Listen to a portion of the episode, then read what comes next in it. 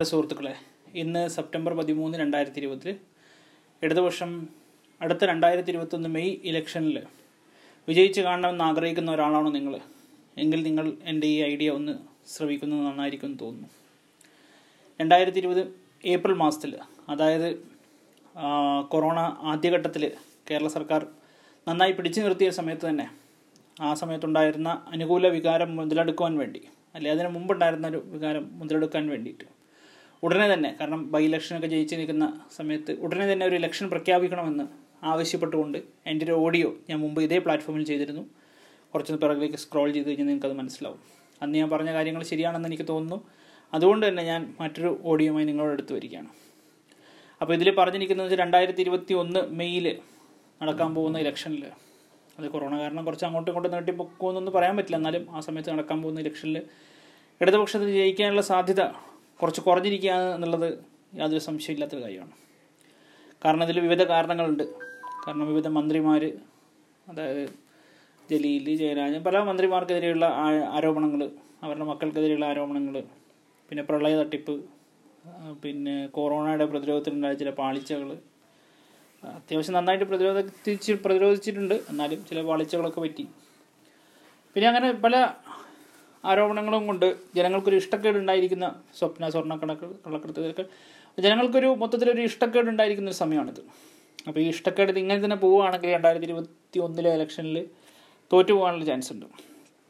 അപ്പോൾ അത് ജയിക്കണമെങ്കിൽ നമ്മൾ എന്റെ ഒരു ഐഡിയ ആയിട്ട് പറഞ്ഞതെന്ന് വെച്ചാൽ വരുന്ന പഞ്ചായത്ത് ഇലക്ഷനിൽ ഇതിന്റെ ഇടയ്ക്കൊരു പഞ്ചായത്ത് തദ്ദേശ സ്വയംഭരണ സ്ഥാ- സ്ഥാപനങ്ങളിലേക്ക് വരുന്ന പഞ്ചായത്ത് ഇലക്ഷനിൽ ഓരോ ജില്ലകളിലും കുറഞ്ഞത് ഒരു പഞ്ചായത്തെങ്കിലും ഇത് എല്ലാ ജില്ലകളിലും വേണമെന്നല്ല പറയുന്നത്. ഒരു പഞ്ചായത്തെങ്കിലും. ഈ ബി ജെ പി നേതൃത്വം കൊടുക്കുന്ന മുന്നണിക്ക് വിട്ടുകൊടുക്കണം. അല്ലെ ഇടതുപക്ഷം അത് അതൊന്ന് ജസ്റ്റ് ഒന്ന് കൊടുക്കണം എന്നുള്ള രീതിയിൽ രീതിയിലാണ് ഞാൻ ഇവിടെ പറയുന്നത്. അപ്പോൾ നിങ്ങൾ ചോദിക്കും സ്വാഭാവികമായും ചോദിക്കും എന്തുകൊണ്ടാണ് ഇതിങ്ങനെ കൊടുക്കണം എന്ന് പറയുന്നത്? അത് ശരിയല്ലല്ലോ എന്ന് പറയും. എല്ലാം ജയിക്കേണ്ടതല്ലേ? അപ്പോഴാണ് ഞാൻ പറയാൻ പറ്റുന്ന പോയിന്റ് എന്ന് വെച്ചാൽ വിവിധ ഇലക്ഷനുകളിൽ ഇടതുപക്ഷത്തിന് ഒരു മുൻതൂക്കം നഷ്ടമാകുന്ന അല്ലെ തോൽവി പിണയുന്ന പറ്റുന്ന സമയം എന്ന് വെച്ചാൽ ഈ ബി ജെ പിയുടെ കാൻഡിഡേറ്റ് മിക്കവാറും ഈ നൂറ്റി നാൽപ്പത് മണ്ഡലത്തിൽ നൂറ്റി നാൽപ്പത് തോക്കുന്ന രീതിയിലുള്ളത്. ഇപ്പോൾ കഴിഞ്ഞ പ്രാവശ്യം അങ്ങനെ ഒന്ന് ഫ്ലൂക്കിന് അങ്ങ് ജയിച്ചു പോയിന്നേ ഉള്ളൂ. അപ്പോൾ എല്ലാം തോക്കുന്നു എന്നുള്ളതുകൊണ്ട് അല്ലെങ്കിൽ ഈ ഇരുപത് മണ്ഡലങ്ങളിൽ ഇരുപത് ഇരുപത് ലോകസഭാ മണ്ഡലങ്ങളിൽ ഇരുപതിനും തോക്കുമെന്നുള്ളതുകൊണ്ട് ഇവരുടെ സ്ഥാനാർത്ഥികൾക്ക് കിട്ടേണ്ട ഇവരുടെ കാഡർ ഇവരുടെ പിന്നെ അനുകൂല വോട്ടുകളൊക്കെ നേരെ തിരിച്ച് അവർക്ക് സ്വാ പിന്നെ നല്ലതെന്ന് തോന്നുന്നൊരു കാൻഡിഡേറ്റ്സിന് പോകുന്നൊരു സ്ഥിതിവിശേഷമാണ് സത്യം പറഞ്ഞാലുള്ളത്. എന്നിട്ടും ബി ജെ പി നേതൃത്വം നൽകുന്ന മുന്നണിക്ക് പതിനഞ്ച് ശതമാനം വോട്ട് കിട്ടിയിട്ടുണ്ട്. അപ്പം അപ്പം അതിന്റെ പറഞ്ഞു വരുന്നത് യഥാർത്ഥ ശക്തി പതിനഞ്ചിനേക്കാൾ കുറച്ചും കൂടെ കൂടും. ഒരു ഇരുപത് ശതമാനത്തോളം വോട്ട് അവർക്കുണ്ട്. അപ്പോൾ ഈ അഞ്ച് ശതമാനം വോട്ട് പോകുന്ന ആർക്കാ? മിക്കവാറും ഇടതുപക്ഷത്തിനെതിരായിട്ടാണ് അത് പോകുന്നത്. അപ്പോൾ ഈ ഇടതുപക്ഷത്തിനെതിരായിട്ട് പോകുന്ന വോട്ടുകൾ അത് മേടിക്കാനല്ല ഞാൻ ഉദ്ദേശിക്കുന്നത്. അത് എങ്ങനെയെങ്കിലും കാരണം എന്തെങ്കിലും കാരണം പറഞ്ഞ് മേടിക്കാനല്ല ഞാൻ പറയുന്നത്. ആ വോട്ടുകൾ അവരുടെ സ്ഥാനാർത്ഥിക്ക് തന്നെ കിട്ടണം. ബി ജെ പിയുടെ സ്ഥാനാർത്ഥിക്ക് തന്നെ കിട്ടുന്ന തരത്തിലുള്ള ഒരു സ്ഥിതിവിശേഷം ഉണ്ടാക്കുകയാണെങ്കിൽ കേഡർ കൊറോണയുടെ പ്രത്യേക സാഹചര്യത്തിൽ കേഡർ വോട്ടുകളുടെ അകമ്പടിയോട് അകമ്പടിയോടുകൂടി അല്ലെങ്കിൽ അത് മുതലാക്കിക്കൊണ്ട് ഒരു ത്രികോണ മത്സരം സൃഷ്ടിച്ച് ശക്തമായ ത്രികോണ മത്സരം സൃഷ്ടിച്ചു കഴിഞ്ഞാൽ ഇടതുപക്ഷത്തിന് വിജയിക്കാനുള്ളൊരു അതിൽ ഒരു നൂറ്റി നാൽപ്പതിൽ ഒരു എഴുപത് എഴുപത്തഞ്ചൊക്കെ കിട്ടി വിജയിക്കാനുള്ളൊരു സ്ഥിതിവിശേഷം ഉണ്ടാവും തന്നെ നമുക്ക് ഉറച്ചു വിശ്വസിക്കാവുന്നതാണ്. അപ്പോൾ ഇതിനു വേണ്ടി ചെയ്യേണ്ടതെന്ന് വെച്ചാൽ ഇപ്പോഴുള്ള ഒരു മനസ്ഥിതി ഉണ്ട് ഇത് ജയിക്കില്ല എന്ന്. ഇതൊക്കെ ഞാൻ പറയുമ്പോൾ നിങ്ങൾ ഭയങ്കര എന്താ അത്ഭുതം കൂറും. ഇതൊക്കെ നടക്കുന്നതാണോ? അല്ലെങ്കിൽ ഇത് ഈ പറയുന്ന ആളുടെ ഉദ്ദേശശുദ്ധിയെ പോലും നിങ്ങൾ എന്താ പറയുക അതിനെ സംശയിച്ചു എന്ന് വരാം വരാം. പക്ഷേ ഞാൻ പറയുന്ന കാര്യങ്ങൾ നിങ്ങൾ മനസ്സിലാക്കാം. അതിലുള്ള അറ്റ്ലീസ്റ്റ് ഞാനൊരു പ്രോബ്ലം സ്റ്റേറ്റ്മെന്റ് എങ്കിലും പറഞ്ഞോട്ടെ. അതിന്റെ ആൻസറായിട്ട് ഞാൻ പറയുന്ന എന്റെ മുന്നോട്ട് വെക്കുന്നത് നിങ്ങൾ അംഗീകരിച്ചിട്ടില്ലെങ്കിലും. അപ്പോൾ ഈ നൂറ്റി നാൽപ്പതിൽ ഇവരുടെ വോട്ട് മറ്റു സ്ഥലത്തേക്ക് പോയി കഴിഞ്ഞാൽ അല്ലെങ്കിൽ ഒരു എതിർപ്പ് എതിർവികാരം കൊണ്ട് കോൺഗ്രസ്സിന് പോയി കഴിഞ്ഞാൽ അങ്ങനെ പോകുന്നതുകൊണ്ടാണ് അധിക സ്ഥലത്ത് നമ്മൾ തോൽക്കുന്നത് ഇടതുപക്ഷം തോൽക്കൊണ്ട് തോൽക്കുന്നത്. കഴിഞ്ഞ ലോക്സഭാ ഇലക്ഷനിലൊക്കെ നമുക്കറിയാം മലബാറിൽ പ്രത്യേകിച്ചും.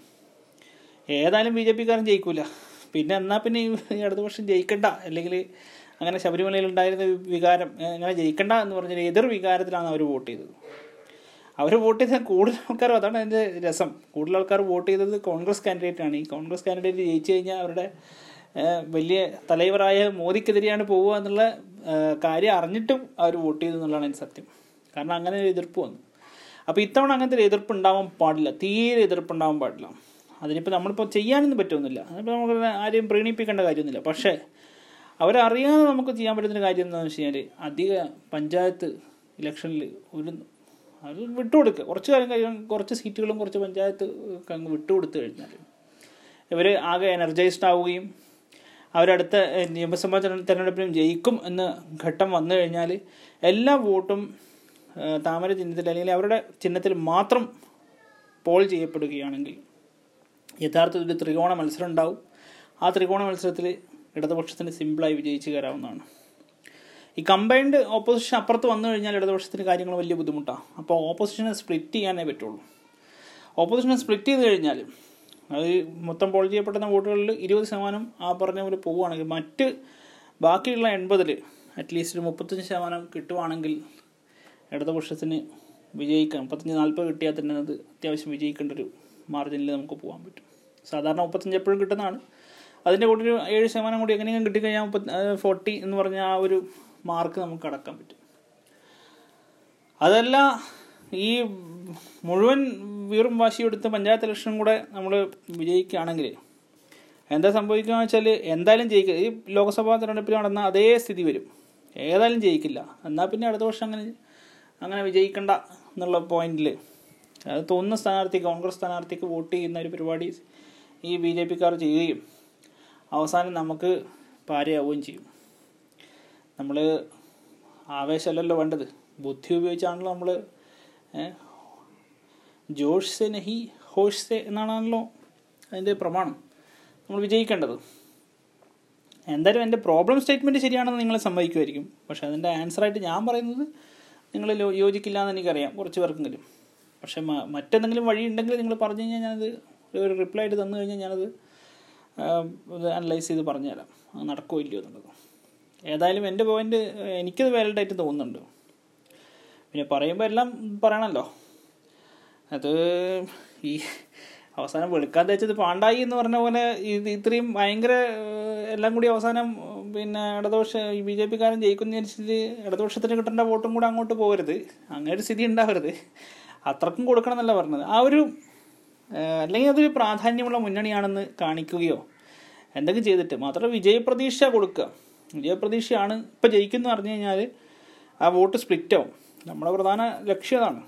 എല്ലാ വോട്ടും കൊണ്ട് കോൺഗ്രസിന്റെ സ്ഥാനാർത്ഥിക്ക് യു ഡി എഫിന്റെ സ്ഥാനാർത്ഥിക്ക് അങ്ങ് പോകരുത് അതിനുള്ള തന്ത്രങ്ങൾ ആവിഷ്കരിക്കണം. അപ്പം പറഞ്ഞ് ഈ പറഞ്ഞാൽ എന്തെങ്കിലും വിജയോയിപ്പുണ്ടെങ്കിൽ മാന്യമായ ഭാഷയിൽ പറയുക. നന്ദി നമസ്കാരം.